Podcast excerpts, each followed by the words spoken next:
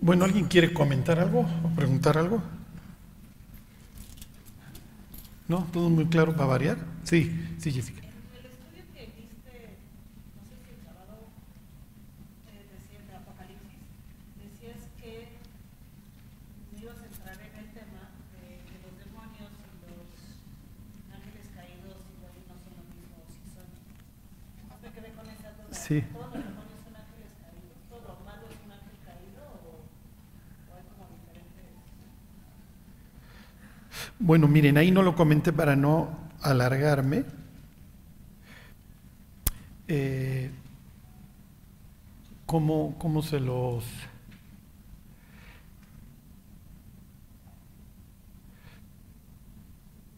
Se los voy a poner de esta forma. Todos los demonios son seres caídos, pero no todos los seres caídos son demonios. Ajá. Lo que pasa es que la Biblia distingue, miren, váyanse a,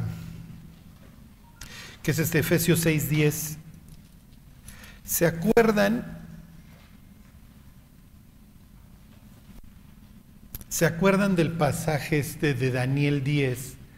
Cuando Daniel está esperando una respuesta de Dios y la respuesta tarda y le dice el ángel, mira, desde que oraste me despacharon, pero no pude llegar porque se me opuso el rey de Persia.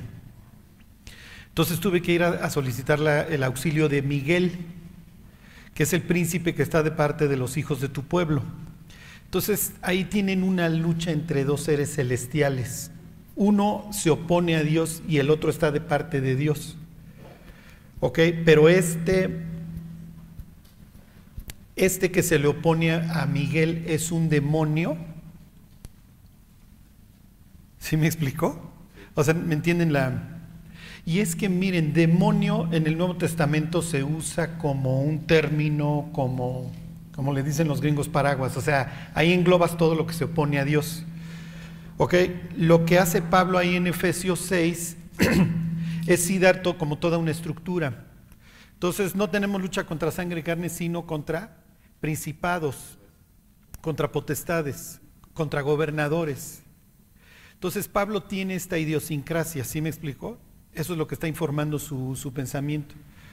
Contra, contra los gobernadores de las tinieblas y luego presentar un ejército contra huestes espirituales de maldad en las regiones celestes. ¿Ok? Eh, ¿Cuál es la forma en la que Pablo ve el mundo? Y, y miren, todo esto tiene que ver con, con Cristo en la cruz y con, y con, este, y con, y con el, desenlace en el Apocalipsis. Piensen en una humanidad que empieza su sufrimiento por un rebelde, por un ser celestial rebelde que es la serpiente. ¿sí? Y acuérdense que la palabra serpiente se usa para describir serpiente o más adelante para no vayan con los encantadores, es la misma palabra. Entonces hay familiaridad y entonces desde ahí arrancan los problemas. ¿Ok? Entonces tenemos a este rebelde, es un ser celestial y entonces le dice, ¿sabe Dios que el día que coman de él serán como, como, como Dios? La palabra que usa ahí es Elohim, que puede ser o Dios o dioses, o ser celestial. Igual lleva, ni siquiera quiere ser como Dios, pero yo te, ¿por qué tengo un estatus menor que tú? Y que, porque yo convivo con seres celestiales todos los días, diría Eva, ¿sí me explicó? O sea, piensen en todas estas escenas de- del trono en donde Dios está rodeado de, seres celestiales, de querubines o de ángeles. Entonces, en la idiosincrasia de ellos eh, hubo una rebelión. Obviamente, ya para estos momentos, este, la serpiente este, ya, ya, ya- ya- la trae contra Dios. Por eso quiere destruir al ser humano. Y por eso le dicen: Te vas a arrastrar sobre la tierra. Este, ¿Qué es lo que te va narrando luego la historia? Tienes a los ángeles que se meten con las mujeres. ¿Ok? Entonces, nuevamente hay rebelión. ¿Ok? Eh, tienes el nacimiento de estos híbridos y entonces todo lo que tiene aliento en sus narices, a Dios, que es una expresión que luego se va a usar en jueces para la destrucción de, este, de los clanes estos en la tierra prometida. Entonces dicen, la conclusión es, bueno, si estos híbridos respiraban, pues luego entonces perecieron todos, sí. Y entonces los judíos llegaron a la conclusión, y ese e, esa misma idea va a llevar el Nuevo Testamento, de que estas almas se dedican nada más a destruir las vidas de las personas. Y por eso quieren poseer cuerpos, porque algún día lo tuvieron. Ajá. Entonces los demonios en su idiosincrasia, ¿ok? Pero aquí sí quiero que distingan bien, unos son los papás y otros son los hijos. A los papás los guardan en el abismo, a Dios, es lo que dice segunda de Pedro y Judas. ¿Ok? Los hijos estos se quedan, hay un, ese libro de jubileos, para saber si sea verdad o mentira, que dice que nada más se quedan el 10% de los demonios, que si no hubiera sido mucha destrucción. Ya no puede haber más. Exacto, ya no pudiera haber más. Saben que la tienen destinada, por eso cuando los demonios ven a Jesús siempre le preguntan que si, que si ya viene a atormentarlos antes de tiempo. No, mira tú, igual que tus papás, estás para el juicio final. Mientras, pues tú sigues ahí. Entonces, y luego ah, la Biblia te habla implícitamente de una tercera rebelión que es, ok, viene Babel, reparto a las naciones y les asigno dioses, les asigno ángeles, guardianes, y el Salmo 82 dice que hicieron un pésimo trabajo y que lejos de hacer el servicio para Dios, se, dedicaron a ser adorados. Entonces se van a perecer como mortales. Y entonces es lógico que llegues a Daniel y el príncipe de Persia le diga a un ángel que viene, oye, pues este es mi territorio. Es lo que dice Deuteronomio 32, que asignaste a las naciones. Pero Jehová es mi heredad, este, pero Israel es mi heredad. ¿Sí me explicó? Entonces, esta es la forma como opera como opera Pablo. ¿Qué es lo que va a decir Pablo después de la cruz? Que las potestades fueron despojadas, es lo que dice en Colosenses 32, pero no lo entendemos porque no tenemos todo esto detrás. Entonces, la cruz es como te arranco, todas estas, todo esto que el ser humano te fue concediendo, yo te lo arranco porque lo vengo a salvar. ¿Sí me explicó? Y entonces ya te arranqué tu poder y te dejo que sigas operando. ¿Hasta cuándo? Hasta que venga la consumación. Entonces, por eso en Apocalipsis 9 te permito a estos que salgan, los otros que no cometieron eso, pero que también se oponen a Dios, pues de una vez también nos peleamos. Y entonces dice Isaías que en aquel día, dice Dios, voy a engrasar mi espada en los cielos y en la tierra. O sea, de una vez juzgo a todas las almas, a toda el alma caótica, tanto celestial como humana. ¿Sí? Entonces, Exactamente. Sería por eso en el caso de Daniel, no te preocupes, tú eres muy amado y desde que oraste ya venía la respuesta, pero no pude llegar, entonces tuve que llamar a alguien más que le llama príncipe. La palabra que se usa para principados ahí en Efesios es este arcón. De ahí sacamos arcángel, que ¿sí me explicó? Jefe. O sea, hay una graduación. Y efectivamente hay una lucha celestial que no alcanzamos a ver. ¿Cómo fue el pleito entre Miguel y el príncipe de Persia? Pues para saber. Lo que le aclaran a Daniel, mira, hoy está el de Persia y el día de mañana viene el príncipe de Grecia. O sea, el rey de Grecia. Es en un plano espiritual. Por eso habla de zonas. ¿sí? Miren, les pongo otro ejemplo. Váyanse, este, es este, ahorita les digo, y ya no van a ofrecer, dice, sus sacrificios a los demonios. La palabra ahí es Shedu, y eso implica territorial. Este, y luego Pablo va a tomar este pasaje para mencionárselo a los corintios. Es, Levítico 17, 7. Nosotros, de este lado del Nuevo Testamento, englobamos todo es demonio. Apolión es un demonio, este, Lucifer es un demonio. Está bien, es un, como mega clasificación, pero en sentido estricto, demonios son los hijos estos híbridos que se dedican a, generar nada más daño. Así lo ven en su literatura intertestamentaria, así lo ve Enoch, así se ve en el Nuevo Testamento, porque cada vez que ustedes ven un endemoniado, ¿cómo está? Está desnudo en los sepulcros, inmundo, haciéndose daño. Está en la sinagoga revolcándose. Está allá en Bazán, este, sordo y mudo y espumarajo. ¿Sí me explico? Siempre es daño, daño. O sea, ni siquiera es que sean muy, una maldad muy dirigida. Cuando ya se habla de una maldad muy dirigida, ya estaríamos hablando de un ser celestial, que la trae contra Dios y que es muy, ¿sí me explico? Y como dice la Biblia, que es este, segunda de Pedro, dos que son mayores en fuerza y en potencia, o sea, no, con un ser celestial nadie se puede pelear. Un demonio más bien lo presenta la Biblia como un ser que quedó rabioso, ¿sí me explicó? De que lo despojaron de su cuerpo y de que el mundo en el que vivía se, destruyó. Y ahora nada más me dedico a, pues, a generar daño, a generar daño. Miren, fíjense, dice ahí, eh, y nunca más sacrificarán sus sacrificios a los demonios tras los cuales han fornicado, tendrán esto por estatuto perpetuo por sus edades. Aquí la palabra, les digo, shedu, eso es de origen acadio, es de ahí de la zona y es territorial. Este es mi territorio. Por eso es que este, por eso es que David le dice a, Saúl, oye, me estás corriendo de mi tierra y de mi Dios. ¿Quieres que vaya y adore a dioses ajenos? Porque aquí es territorial. Y entonces por eso Namán dice, me llevo el pedazo de tierra, porque esta es tierra de, este Jehová y yo quiero adorar a Jehová. Y entonces llevo mi cachito y es como embajada, porque es territorial. Y lo mismo pasa en, en, Daniel. Hoy seguirá el mundo en ese sentido desde un punto de vista mm, perverso, dividido así, pues es lo que dice Pablo ahí en Efesios 6. Sí, ya los despojaron, ya perdieron y ya, sí me explicó su autoridad, en ese sentido ya la tiene toda Cristo, pero él se sentó a la diestra del Padre hasta cuándo? Hasta que ponga a sus enemigos por estrado de sus pies, mientras Él permite que el trigo y las cizañas sigan creciendo con un único fin de agrandar su familia. Exactamente. Pero permite que ahí sigan Lucifer y... En ese sentido, Lucifer queda claro que él nunca se metió con las chavas, ¿sí me explicó? Porque casi casi, oye, a mí no me pueden expulsar del partido, muchachos. Ajá. Y ahí sigo. Apocalipsis 13, en nuestro pasaje dice, me paré sobre el mar. Pero otras traducciones dicen, se paró sobre el mar. Justo viene hablando capítulo 12 del dragón, como que se para, porque sabe que le van a abrir la escotilla a su paisa, a su compa.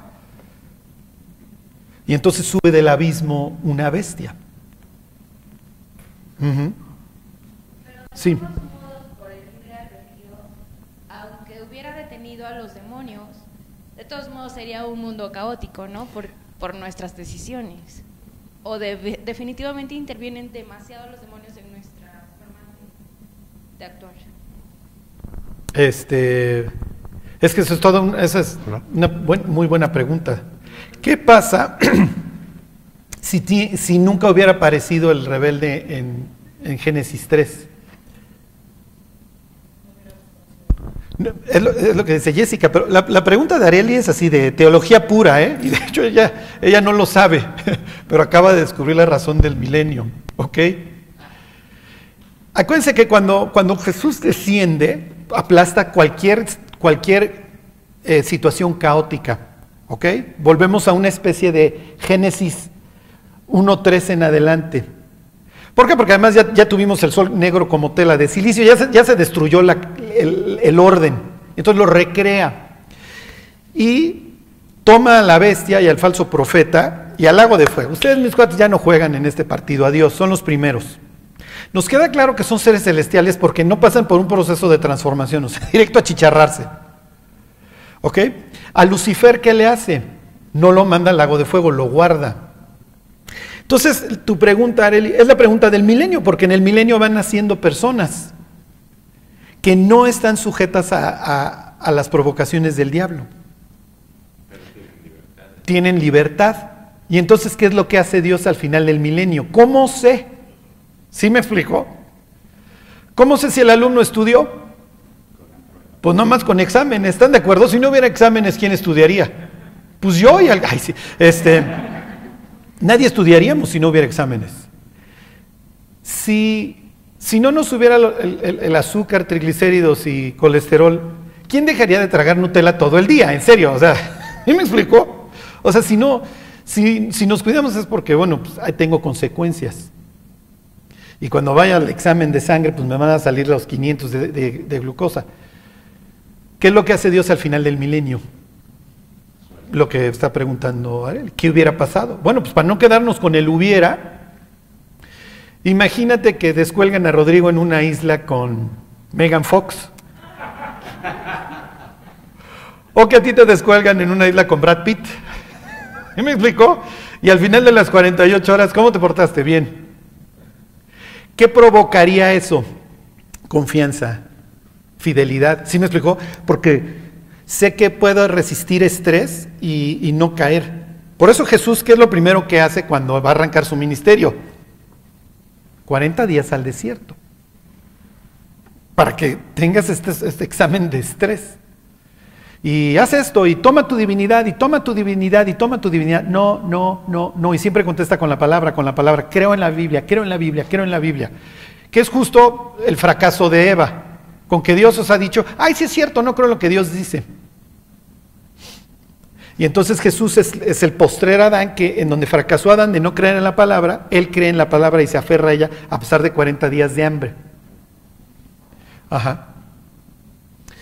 Este, entonces, fíjense, Dios está sentado en su trono, el mal no le asusta y lo usa, lo dirige, lo emplea, por así decirlo. Bueno, ¿alguien más quiere preguntar algo? Sí. Todo esto que prevé Dios, pues, ya sabe que va a suceder. Ya sabía que, pues, que tanto Adán, Eva como Adán iban a, caer en tentación, las tentaciones que iba a tener Jesucristo y toda esa parte del milenio, todo lo que, toda esa parte ya ya sabe describir y obviamente está poniendo soluciones o salidas para eso que va a suceder o que ya sucedió. ok. ¿Qué dirían? ¿Inciso A, inciso B? Miren, cuando lo que pasa es que además nos ha tocado vivir una época tan horrible que, oye Dios, ¿qué onda? Este, pues dónde le dimos la vuelta equivocada, o sea, ¿por qué permites? Es la pregunta de Abacuc. Oye, ¿por qué permites tanta maldad? O sea, ¿en, qué, en dónde dimos la vuelta equivocada? Además, tú ya sabías que esto iba a pasar, ¿no? ¿Qué diría Dios? ¿Qué diría? Y aquí es donde, miren, la semántica es muy importante. No es lo mismo saber a predestinar. Ahí está. Y, el, y, miren, el, el, el, ejemplo más claro es Nínive. De aquí a 40 días Nínive va a ser destruido. Llega el día 41, Nínive fue destruido. Dios sabía que Nínive iba a ser destruido el día 41, ya no iba a estar. Pero estuvo. Piensen en David preguntándole a Dios, oye Dios, ¿me van a entregar los de Keila? Sí, Dios ya sabe que lo van a entregar. Por eso le dice, si vas te van a entregar, aunque les acabas de salvar el pellejo. Te van a traicionar, David. ¿Lo determinó Dios que lo traicionen? ¿Lo predestinó? No, simplemente lo sabe. Eso es muy importante. Exactamente. Dios sabe todos los futuros posibles de de todo. ¿Se acuerdan del Romy, del, ¿cómo se llama? Del cubito este. si le muevo para acá, muevo esto, si le muevo para acá. Hagan de cuenta que el Romy de Dios pues, tiene millones y millones de lados y sabe que si alguien mueve de este lado le afecta acá, pero no le asusta. Porque esto me puede producir cantidad de millones de futuros. Nada más esta vuelta a la izquierda. Está bien. Y si no la da, me produce esto. Pero en la mente de Dios conozco todos los futuros posibles. Ahora, ya nos dijo en qué acaba esto. Pues sí, la necesidad del ser humano lo iba a llevar a donde acaba. No, en ese sentido sí. Y simplemente te dice, mira, yo no metí mano negra, aquí está el DVD, muchachos. sí intervengo, tengo que intervenir para salvarlos. Entonces, ¿la oración cambia las cosas? Sí. ¿Podemos alterar nuestra vida? Sí, es lo que dice la Biblia. ¿Para qué acortas tu vida? Largura de días y años de vida y paz te aumentarán, le dice Salomón a su hijo, si, me haces caso, maestro.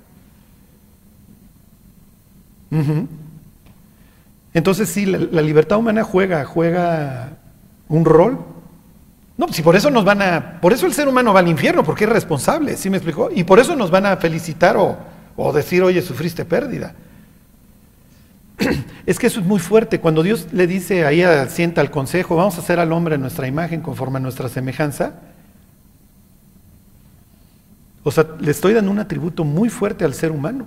Le estoy dando mi imagen y eso le va a implicar que es un ser libre capaz de amar o, y odiar. Y odiar. Bueno, ¿Todo es muy claro en sus vidas?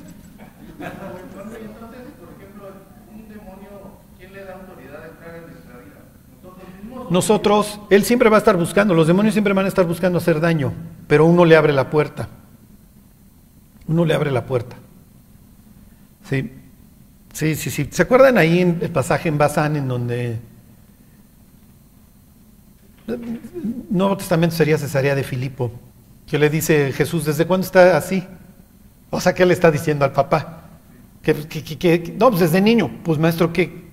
Y claro, está en una zona que apesta a azufre, ¿no? Desde que llegaron los danitas y luego Jeroboam y luego los griegos, o sea, el lugar no pudiera estar, era, ¿cómo se llama? Lo que está por Veracruz, este, Catemac o, sí, versión Medio Oriente. No, pero los papás sí, porque los papás son su autoridad. O sea, toda esta idea de las autoridades para los judíos es muy importante. ¿sí?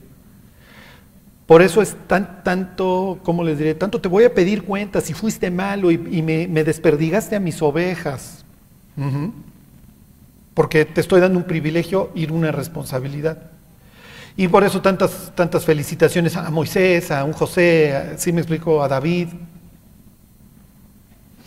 Porque realmente tenían cuidado de sus ovejas. Bueno, sí. A, ver, a ver, Malen, y ahorita Adriana. Ajá.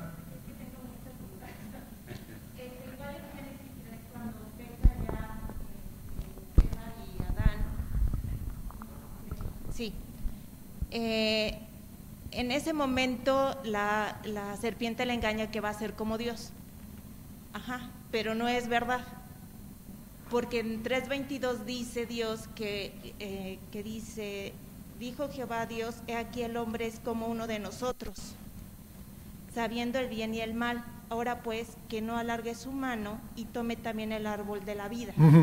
Entonces me surge ahí, o sea, sí tuvo, tuvimos una característica más o un atributo más en el momento que conocimos el bien y el mal como Dios. Sí. Y este y entonces ellos iban a morir porque no iban a tomar el árbol de la vida. exactamente. ellos eran perfectos, pero sí en un momento iban a morir.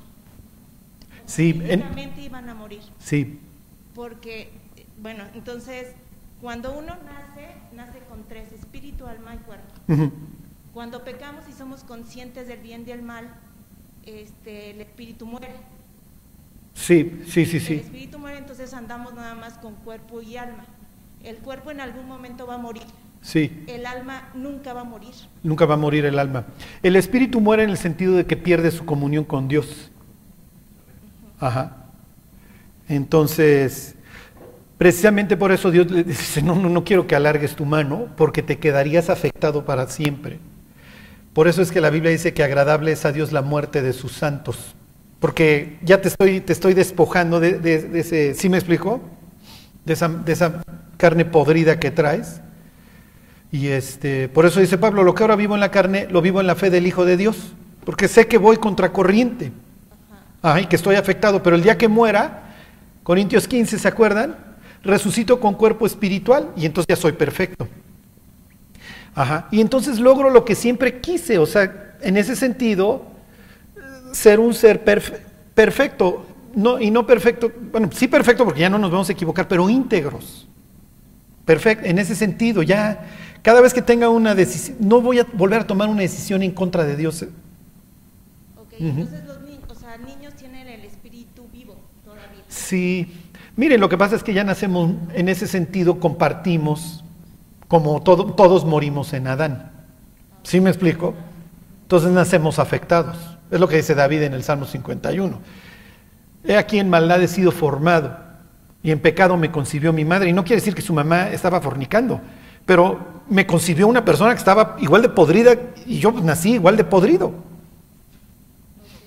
Y entonces aclara Pablo, miren, en Adán todos mueren, en Cristo todos serán vivificados. Si Dios le hubiera dicho a Adán, ándale, come del árbol de la vida, si hubiera, nos hubiéramos quedado con esta maldad. Imagínense pelearnos, este, tener malas actitudes, envidias para el resto de la eternidad. No hubiéramos disfrutado nada. Entonces, no, mira, ya, no alargues, maestro, vete y te, y te doy un tiempo para que te arrepientas. Si en ese tiempo te arrepientes, regresas.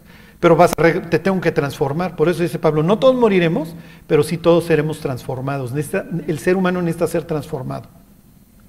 Transformar el alma. El espíritu tiene que nacer de nuevo. Ajá.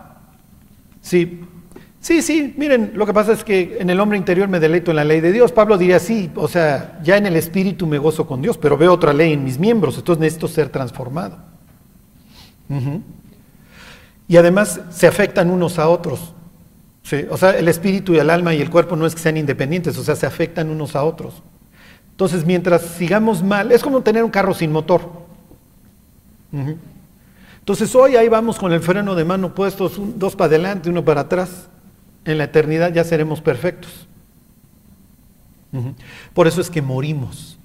Si no muriéramos, nos quedaríamos podridos para toda la eternidad. Piensen en alguien en el infierno, qué horrible, porque nunca va a ser transformado. Entonces se quedará con su amargura para toda la eternidad. Es lo peor. Sí, sí. Bueno, aquí mencionabas del, del hijo que estaba endemoniado. Ajá. O sea, yo lo que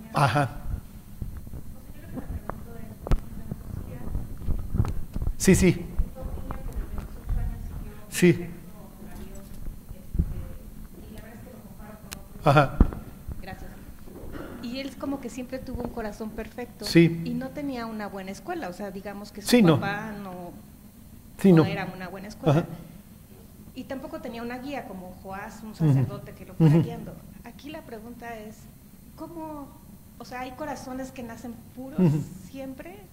¿O seguramente hubo oraciones por ahí de la abuela, de la tía? no sé, eso no lo dice la Biblia. Pero sí me sorprende su corazón tan puro desde chiquito. ¿no? Y sin una guía. Y bueno, ahorita vemos el mundo y Sí, sí, sí. Hoy hay una guerra, ¿no? O sea, espantosa contra la niñez y la juventud. O sea, no sé si vieron la noticia de ayer de que ya a los jóvenes ya si quieren ir a cambiar su acta de nacimiento para cambiarse de sexo, pues ya este, pues que ya vayan. O sea, es, es porque todo tiene que ser gris. Y en lo gris, ¿en qué- ¿de qué me agarro?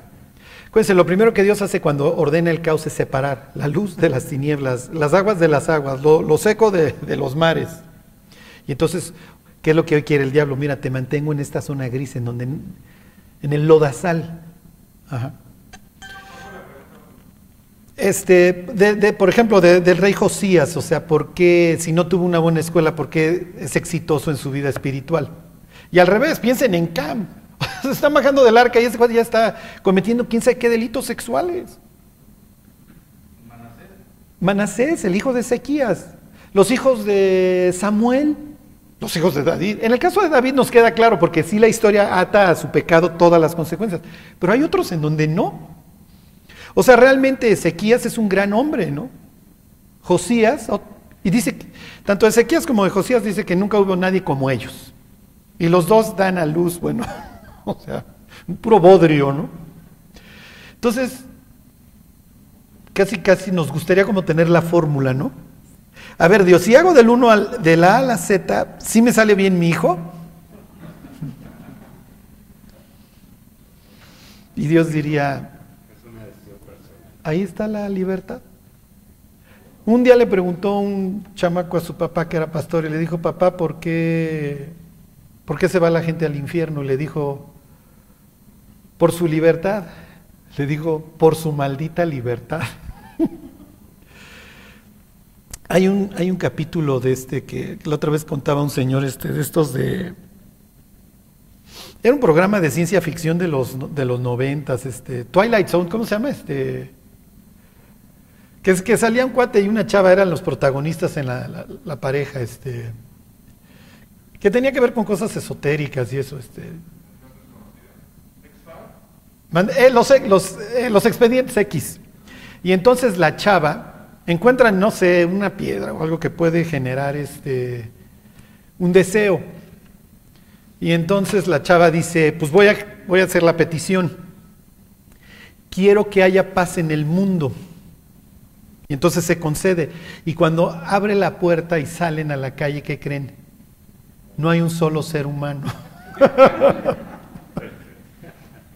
pues sí, pues sí, porque pues, tienes la, humanidad libre. Hoy, hoy Dios está permitiendo la libertad del ser humano. ¿Para qué? Para que se arrepienta. Nada más, te doy chance. Y sé que vas a, puede ser un elemento caótico y que vas a hacer mucho daño. Pero si no te otorgo la libertad, no te puedes convertir.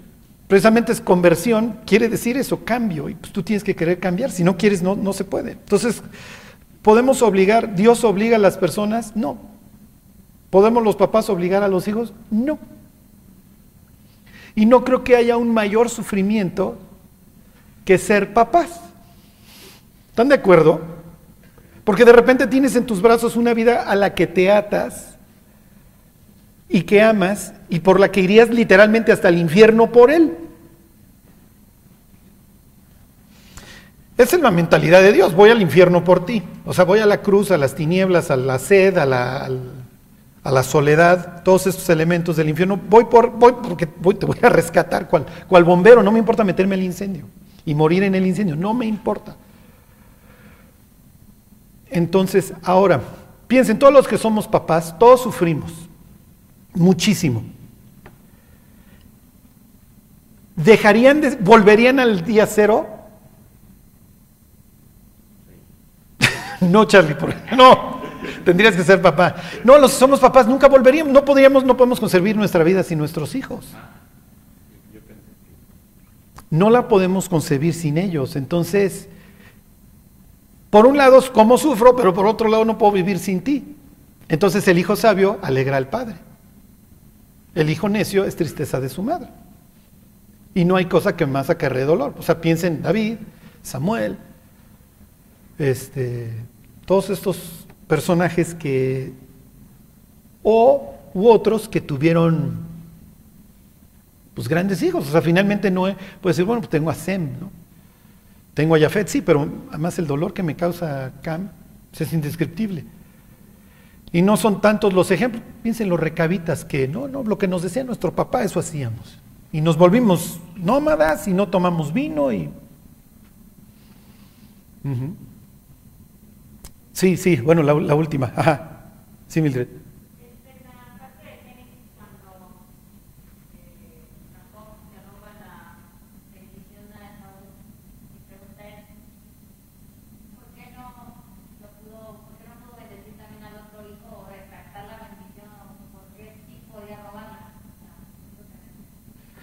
Bueno, no es que la pudiera robar, además que ya se la había comprado al hermano. Era, era decisión de Dios.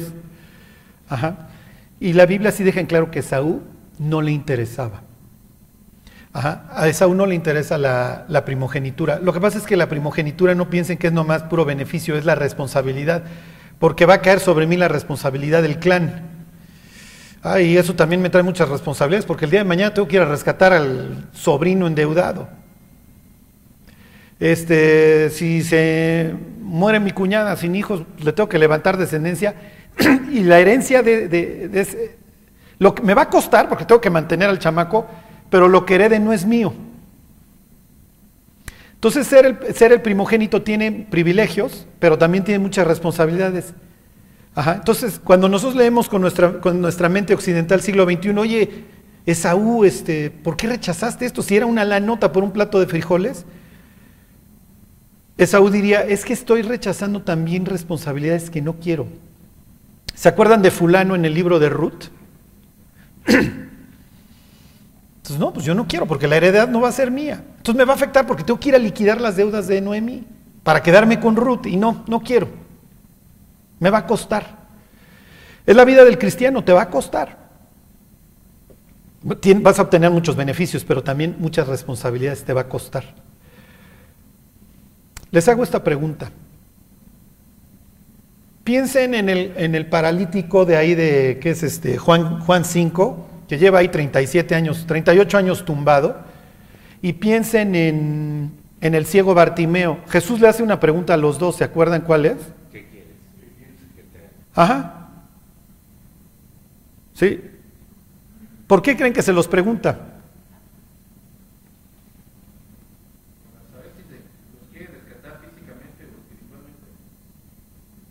Eres muy espiritual. Me gusta tu respuesta, mi Jost.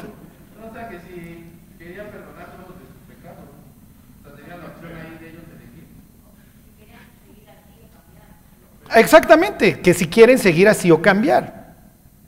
¿Y por qué se los pregunta? ¿Por qué creen que se los pregunten? No, no sean muy espirituales.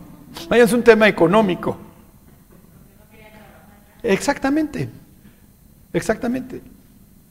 O sea, oye, ¿quieres ser sanado? Mm, hijo, voy a tener que chambear después de 37 años. Bartimeo, ¿quieres ser sanado? Aunque ustedes no lo crean, era una cultura de, de dar. ¿eh? El ojo bueno es un, es un ojo misericordioso. Por eso Jesús dice, si tu ojo es malo, ¿cuántas no serán las mismas tinieblas?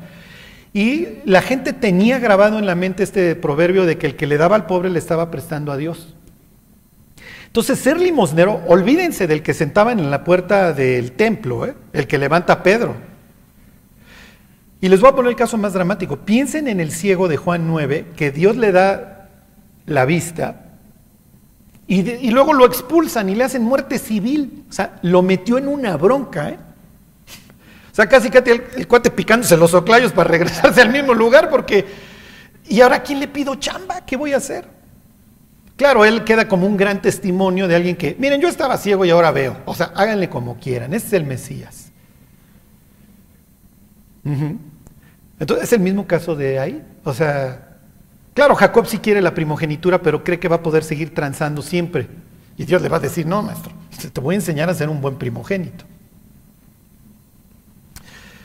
Bueno, pues ya se nos fue el tiempo, este, no que no tenían preguntas, pero si aguantan un rato. A ver, váyanse. Váyanse al libro de Zacarías. Ya vamos este, a, a terminar. Al capítulo 10. Bueno, la última vez nos quedamos en esta idea de... Es que les quiero leer algo.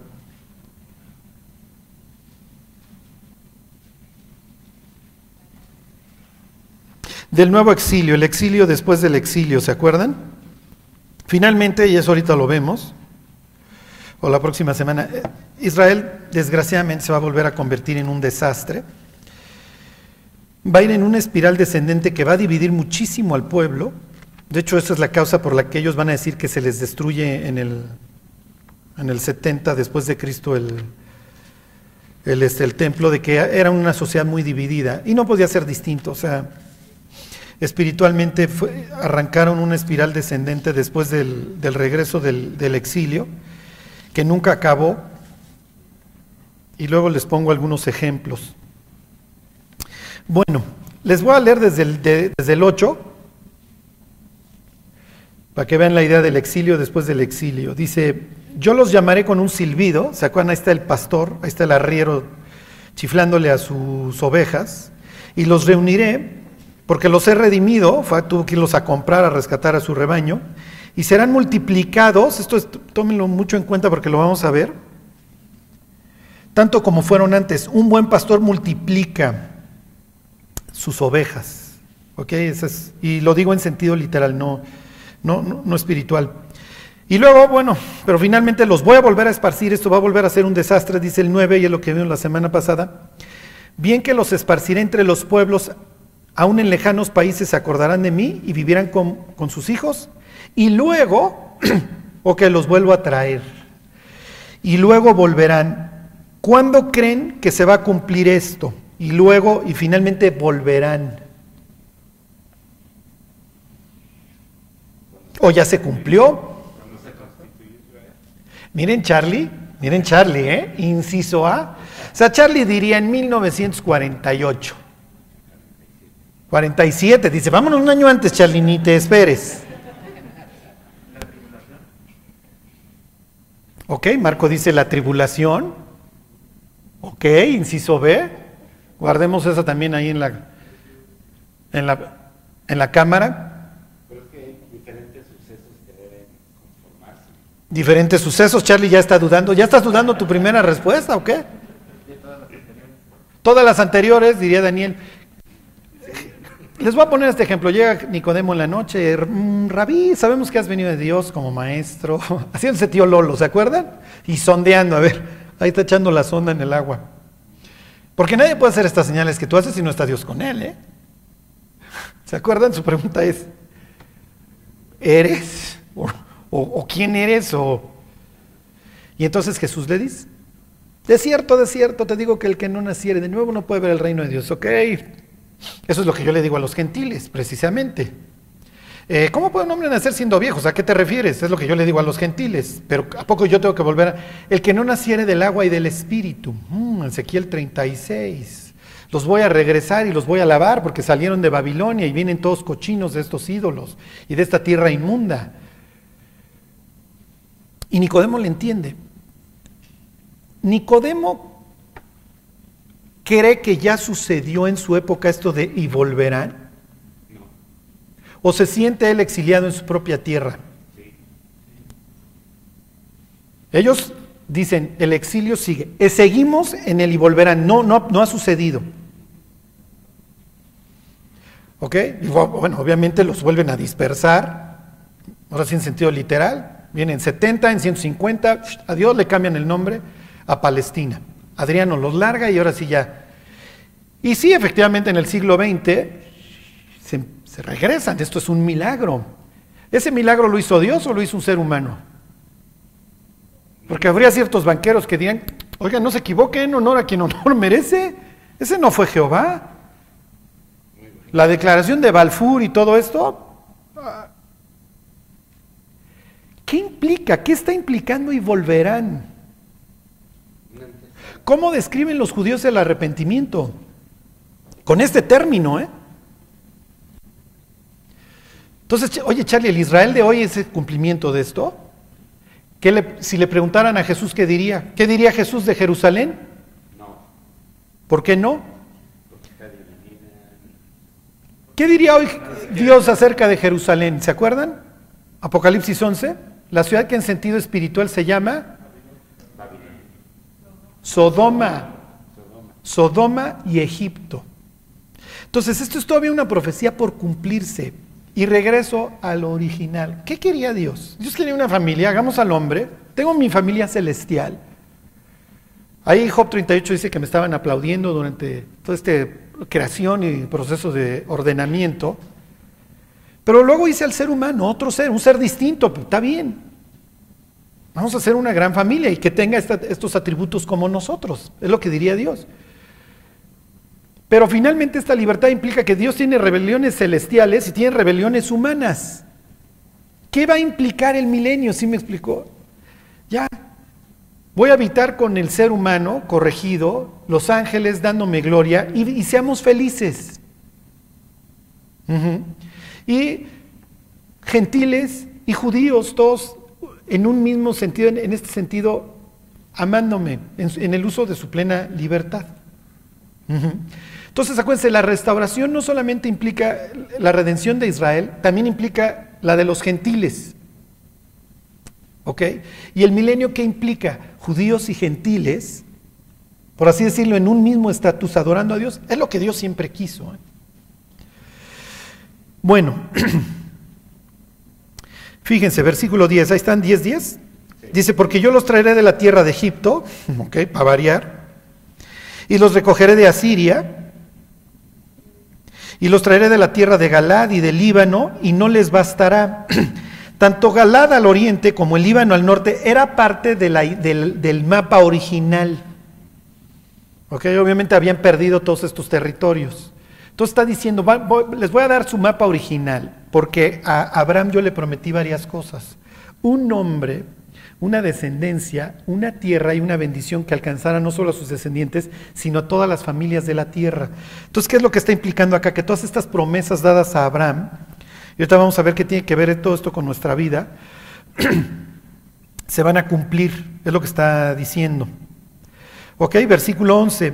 Y la tribulación pasará por el mar, ahorita se los leo de otra traducción, y herirá en el mar las ondas y se secarán todas las profundidades del río, y la soberbia de Asiria será derri- derribada y se perderá el cetro de Egipto, Y yo los fortaleceré en Jehová y caminarán en su nombre, dice Jehová. Ya nos vamos a reunir, los voy a traer de Egipto, los voy a traer de Asiria, los voy el Líbano, las fronteras van a ser restauradas. Y miren, se los voy a leer de la Biblia de las Américas, este de que la tribulación pasará por el mar. Dice, pasarán por el mar de la angustia, él herirá las olas en el mar y se secarán todas las profundidad- profundidades del Nilo. Y será batido el orgullo de Asiria y apartado el cetro de Egipto. Miren, se los leo de la, se los leo de la nueva versión internacional. Cruzarán el mar de la angustia, pero yo heriré sus olas y las profundidades del Nilo se secarán. Ok, varias ideas. El regreso va precedido, este cruce va a implicar angustia, ¿ok? Es lo que encontraríamos en el Apocalipsis para los judíos. Nuevamente un holocausto, una persecución horrible. Y eso próximamente lo vamos a ver en el capítulo 12 de Apocalipsis, ¿ok? Pero eventualmente regresarán. Y utiliza dos símbolos, y ahorita vamos a hablar de pura simbología, típicos del caos, que son el mar y los ríos. ¿Se acuerdan? Ya no los canso con esto, con estos temas, porque ya digo, ya lo hemos visto así hasta el cansancio, pero piensen en Jesús reprendiendo al mar. ¿Quién es este que el mar y, y los vientos le obedecen? Justo cuando lleva una dirección de occidente a oriente para ir por el Gadareno, ¿se acuerdan? Voy por un gentil, el más putrefacto como ejemplo, y cruzo hacia el oriente por él en medio de una tormenta y pongo la tormenta quieta. ¿Sí se entiende? Entonces esta idea del mar caótico, de algo incontrolable en donde está el leviatán y en donde me ahogo, como Jonás, lo vuelve a mencionar. y nuevamente la idea del cruce. Tengo que cruzar un río. Cuando los judíos van a conquistar la tierra prometida, está el río crecido. Entonces, ¿cómo vamos a cruzar con el arca? Con nuestros hijos, con nuestros ganados, Dios. Entonces, nuevamente esta idea de detengo el caos y tú cruzas. Cruzas como por fe. Y diría el autor de Veros que los egipcios intentaron hacer lo mismo, pero como no tenían fe, murieron ahogados. ¿Sí se entiende? Entonces se cruza el abismo, esta idea del mar, a través de la aflicción, pero para eventualmente llegar a la tierra prometida. ¿Ok? Y va a continuar esta idea de hablar a través de símbolos. ¿Ok? Y vamos a ver hoy este, esta simbología. La del mar ya no los aburro, esa ya, ¿se acuerdan Apocalipsis 21? Ya no había mar, ya no hay caos. ¿Ok? Próximamente les voy a poner una plática de, que habla precisamente de esto ahí en el, en el YouTube. Bueno, y les continúo con los, con los, este, con los símbolos. Nosotros también hablamos en símbolos, ¿eh? Se puso un cohete, ¿ok? Se entendemos perfectamente. Se puso hasta las manitas. Este, se la puso de velador. Fíjense, mi vida, ya saben que era borracho, ¿no? Digo, ya les queda claro con mis ejemplos. No sé otros, ¿no? Los droguis, yo no era droguis, se fue a Cuernavacha, ¿ok? Este, nosotros todo el tiempo estamos hablando en símbolos, me estás tomando el pelo y alguien, un extranjero diría, no te está agarrando la greña, no, no, me está vacilando. Los judíos y, y todas las culturas hablan a través de símbolos. Los símbolos ayudan porque te abren toda una idea y muchas veces te obligan a tomar ciertas decisiones o te orillan, ¿sí? O te dan un, o te dan un mensaje muy profundo. Árbol que crece torcido, ¿sí? O si tú quieres menospreciar a alguien, el que nació para maceta. Digo, le estás, le estás, miren, le estás dando en la torre, ahí está ot- otra forma de hablar. A veces llegamos a la Biblia y como tiene muchos símbolos de, otra época y de otra cultura, nos asusta. Es que la Biblia está ininteligible. También en nuestro idioma, si no lo conoces, te vas a tener que meter en, el- en- en la forma, en el slang, si me explico, dijeran los gringos, de hablar. Si no, no se entiende nada. Fíjense, este pasaje va a parecer extraño, pero pues no, simplemente está tomando ejemplos. Dice el 11, oh Líbano, abre tus puertas y consuma el, fue- el fuego tus cedros. Nuevamente, hablando de esta idea del norte que va a recuperar. Simplemente está siguiendo la misma idea del 10. Aholla, aholla, ¿eh? Aúlla, oh ciprés, porque el cedro cayó, porque los árboles magníficos son derribados. Aullad encinas de Bazán, porque el bosque espeso es derribado. Que fíjense la cantidad de árboles de los que está hablando: cedros, cipreses, nuevamente los cedros y luego las encinas, ¿sí? los, los, los robles. ¿Ok? Oye Dios, no entiendo nada. O sea, acabo de leer el 11, 1 y 2 y no sé, no tengo la más remota idea de lo que me estás hablando. Fíjense, luego el versículo 3 va a tomar otro símil que veremos con detenimiento. Voz de aullido de pastores, porque su magnificencia es asolada, estruendo de rugidos de cachorros de leones, porque la gloria del Jordán es destruida. Bueno, Dios simplemente está tomando una comparación, como yo digo, poner el cohete. Bueno, ¿qué es un cohete? Dios, ¿por qué estás hablando de cedros? Pues, ¿por qué estás hablando de cipreses y de encinas? ¿Qué tiene esto que ver y qué, tiene, qué relación tiene este, la grosura del Jordán, la gloria del Jordán o los cedros del Líbano? Cuando habla de los cedros del Líbano o de las encinas de Bazán, ¿alguien tendría idea a qué se está refiriendo Dios? ¿No son unos reyes? Ok, inciso A, Charlie dice reyes. ¿A quiénes? Ok, mi yo sí trae buena imaginación hoy, los barcos.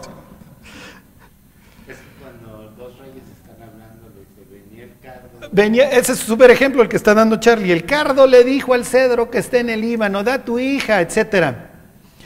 Es, díganme otro ejemplo, en donde se, en donde se utilice un árbol en Isaías que la- los árboles cuando pasa el Señor van a aplaudir. Los árboles van a aplaudir, exactamente. Los árboles del bosque van a aplaudir cuando venga el Señor. ¿De qué estás hablando, Dios? Díganme otro ejemplo. Están buenos, ¿eh? El del cardo y el del Líbano, ese de los dos reyes, es el rey este de Judá que ya se, que le tira la bronca al rey del norte. Y le va como en feria. Y el otro le sabe contestar. Le está diciendo, si, si no eres nadie, a ver, ¿cómo el cardo le dijo al cedro? Nosotros diríamos, hasta entre los peceros hay rutas. Díganle hoy a un israelí de hace dos mil años que hasta entre los peceros hay rutas. O sea, no te va a entender nada. Nada. Bueno, pues tampoco, cuando nosotros nos metemos en su idioma, tampoco entendemos. Si se lo explicas, ah, bueno, pues ya entiendo lo que me estás diciendo. Es la conversación que le dice al otro, ¿eh? El rey del norte es lo que le está diciendo, maestro, ni te aceleres, eres un arbustito y yo soy un cedro. Díganme otro ejemplo. Los árboles del campo van a aplaudir. Vean los hombres como árboles. Jesús. Bueno, ahí, pues, porque. ¿Quién más dijo? Exactamente, ese sería, así arrancan los salmos. ¿Cómo es el, el creyente que pasa tiempo con la Biblia? Como un árbol. Así lo ve Dios, como un árbol, no en un lugar seco, sino constantemente está recibiendo agua. Entonces, aún en los malos tiempos, puede dar fruto, porque está, ¿sí me explico? Enlazado a la fuente de la vida. Díganme otro ejemplo. La parábola de las semillas, exactamente, ahí tienen esta idea relacionada con la agricultura. Nuevamente Dios usando, empleando metáforas. ¿Por qué emplea Dios metáforas? Ya me regreso todavía un paso atrás. Te voy a dar un mensaje cargado para que pienses y para que tomes una postura. Por eso muchas parábolas acaban con el que tenga oídos para oír, que oiga. Aquí obviamente está usando, está usando a los árboles como ejemplos. ¿Ejemplos de qué serían en este caso? Sí, obviamente de seres humanos, pero ¿qué? O ¿Mande? Pero concretamente. Sí, grandeza, pero ¿qué más? ¿Qué más? A ver. No, no, no, no. Y fíjense, ni el Líbano ni el Bazán son, son lugares este, espiritualmente buenos, aunque fueran parte del, del mapa original. Ajá, exactamente. ¿Qué, qué le está, a, qué se refiere su grandeza? ¿A su qué? A su orgullo. Es lo único que está diciendo, que los va... ¿Ok? Entonces, miren, aprovecho el comercial.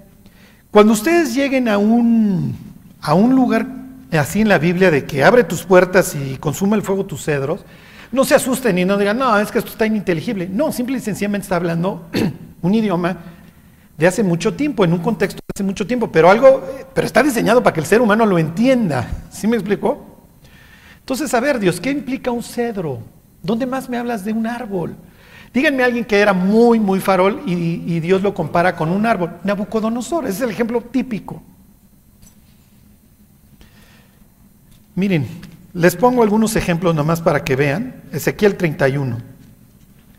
Y las siguientes veces, no se asusten. ¿Y cómo le pueden hacer cuando, cuando lleguen a un ejemplo en donde tengan ovejas, tengan mar, tengan ríos, tengan abismo? Agarren una concordancia. Agarren una Biblia electrónica y meten abismo, le dan enter y todo lo que les aparezca. Y les va a dar la idea. Y les va a dar la idea. Fíjense, ahí está en Ezequiel 31. Le va a hablar muy duro a Faraón. Y luego el propio Dios va a decir, miren, lo que les acabo de decir es una parábola. Dice, aconteció en el año undécimo, en el mes tercero, el día primero del mes, que vino a mi palabra de Jehová diciendo, Hijo de hombre, di a Faraón, rey de Egipto, y a su pueblo, ¿a quién te comparaste en tu grandeza? He aquí era el asirio cedro en el Líbano. Entonces le va a decir al, faraón, a ver, tú te sientes mucho, y mira cómo le fue a los asirios, que eran unos super cedros. Y efectivamente el cedro era muy importante para construir. Tanto los barcos, piensen en el templo de Salomón. Dice, he aquí el, el asirio era cedro en el Líbano de hermosas ramas de frondoso ramaje y de grande altura, y su copa estaba entre, entre, densas ramas. Las aguas lo hicieron crecer. Si dijeran, a ver, está, está, comparando a Faraón a un cedro libanés y dice que las aguas lo hicieron crecer, ¿qué implicarán las aguas? Pues que tiene recursos, tiene lana. ¿Ok? Las aguas lo hicieron crecer, lo encumbró el abismo, sus ríos corrían alrededor de su pie, y a todos los árboles del campo enviaba sus corrientes. Por tanto, se encumbró su altura sobre todos los árboles del campo. ¿Qué quiere decir? Que se volvió muy farol. No había árbol que le llegara. Es lo único que está diciendo. Fíjense cómo la última frase de todo este capítulo va a continuar hablando de los árboles y los árboles y al final aclara a Dios. Este es Faraón y todo su pueblo, dice Jehová el Señor. O sea, después de hablar así de compararlo con un árbol, acaba diciendo, porque alguien no se enteró, todo este, es, hablar de este árbol que finalmente es cortado y va a descender hasta el infierno, era Faraón, me estaba yo refiriendo a Faraón. Y utilicé el símil de un cedro libanés. Y así también fueron los asirios, y miren cómo le fue a los asirios. Les pongo dos, dos ejemplos.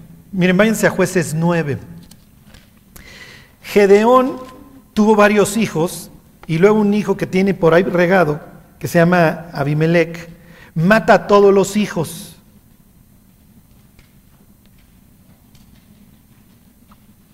Y entonces él va a menospreciar, el, rey, el, hijo de Gedeón, le va a decir a los que ahora pusieron este asesino por rey, les va a decir, oigan, ¿qué les hizo mi papá? ¿Por qué mataron a todos mis hermanos? ¿Hicieron bien? Y además fíjense a quién a quién eligieron y lo va a deshonrar utilizando una metáfora. Ahí están, jueces 9.7. Dice, cuando se lo dijeron a Jotam, este es el hijo de, Jerobal, de, ¿cómo se llama? De Gedeón, el único que queda, fue y se puso en la cumbre, en la cumbre del monte Gerizim. ¿Qué implica que se ponga en la cumbre del monte Gerizim? Ya me está dando otro dato. ¿Alguien se acuerda qué, qué, tenía que hacer Israel cuando llegara a la tierra prometida en el monte Gerizim? No.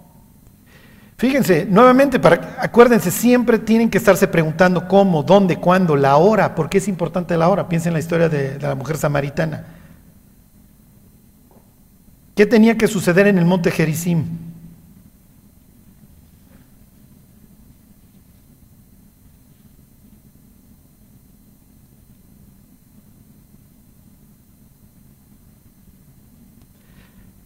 Se los voy a leer. Y cuando Jehová tu Dios te haya introducido en la tierra a la cual vas para tomarla, pondrás la bendición sobre el monte Gerizim y la maldición sobre el monte Ebal. ¿Se acuerdan? Entonces, oye, si tú obedeces te va a ir así, y si tú obedeces te va a ir así, y si desobedeces te va a ir así. Y Dios tomó estos dos montes para que se subieran ahí los ancianos y pronunciaran las bendiciones. Si se sube este cuate a un monte que implicaba bendición para denunciar unos asesinos, ¿qué les está diciendo? Entonces, para que vean, siempre, hagan estas preguntas. ¿Qué, ¿Qué, me quiere decir el autor con esto? Ok, dice, y alzando su voz clamó y les dijo, oídme, varones de Siquem, y así oiga Dios. Fueron una vez los árboles, elegí rey sobre sí, dijeron al olivo, reina sobre nosotros. Es un buen árbol. Pero el olivo respondió, he aquí, he de dejar mi aceite con el cual en mí se honra a Dios y a los hombres para ir a ser grandes sobre los árboles. Y dijeron los árboles a la higuera, anda tú, reina sobre nosotros. Y respondió la higuera, he de dejar mi dulzura y mi buen fruto para ir a ser grande sobre los árboles. Dijeron luego los árboles a la vid, pues ven tú, reina sobre nosotros. Y la vid les respondió, he de dejar mi mosto que alegra a Dios y a los hombres para ir a ser grande sobre los árboles. Dijeron entonces todos los árboles a la zarza. Fueron con el arbusto. ¿Sí se entiende? ¿Qué está diciendo en este caso este Jotam acerca de todos los que ya pusieron por rey Abimelech? Número uno les está diciendo que ni son olivos, ni son viñedos, ni son higueras, son viles árboles. Y fueron por lo más bajo, fueron por la zarza y la pusieron a gobernar, porque los otros elegidos no quisieron. Sí se entiende, les, está deshonrando al asesino este, que eventualmente morirá a manos, entre ellos mismos se van a acabar matando. Entonces se los pongo nada más como otro ejemplo. Y termino con el mejor. A ver, váyanse a Isaías 61.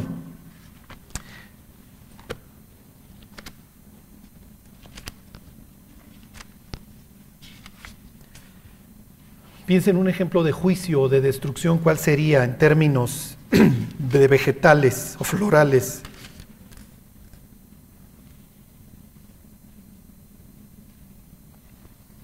Miren, ve nada más 55. 55, 13. Para que tengan otro ejemplo, hay la zarza, ¿sí? Ahí está el arbustillo. Dice, en lugar de zarza crecerá ciprés y en lugar de ortiga crecerá rayán. Y será Jehová por nombre, por señal eterna que nunca será raída. Cuando venga el Mesías, toda esta esperanza futura. ¿Se acuerdan de un personaje en la Biblia que se llama Arrayán? Esther, exactamente, Hadasa. Lo que pasa es que en el libro de Esther le ponen Hadasa, que es el hebreo, no le ponen Arrayán. Entonces esta, esta esperanza tienen sus papás. Algún día en lugar de, de ortiga crecerá ciprés y en lugar de zarza rayán. Y entonces esta, esperanza futura. ¿Ok? Bueno, la tierra te producirá cardos y espinos. ¿Ok? Nuevamente esta idea del juicio va asociado con un, con, con un campo destruido en donde conforme vas pasando te vas espinando. Mm.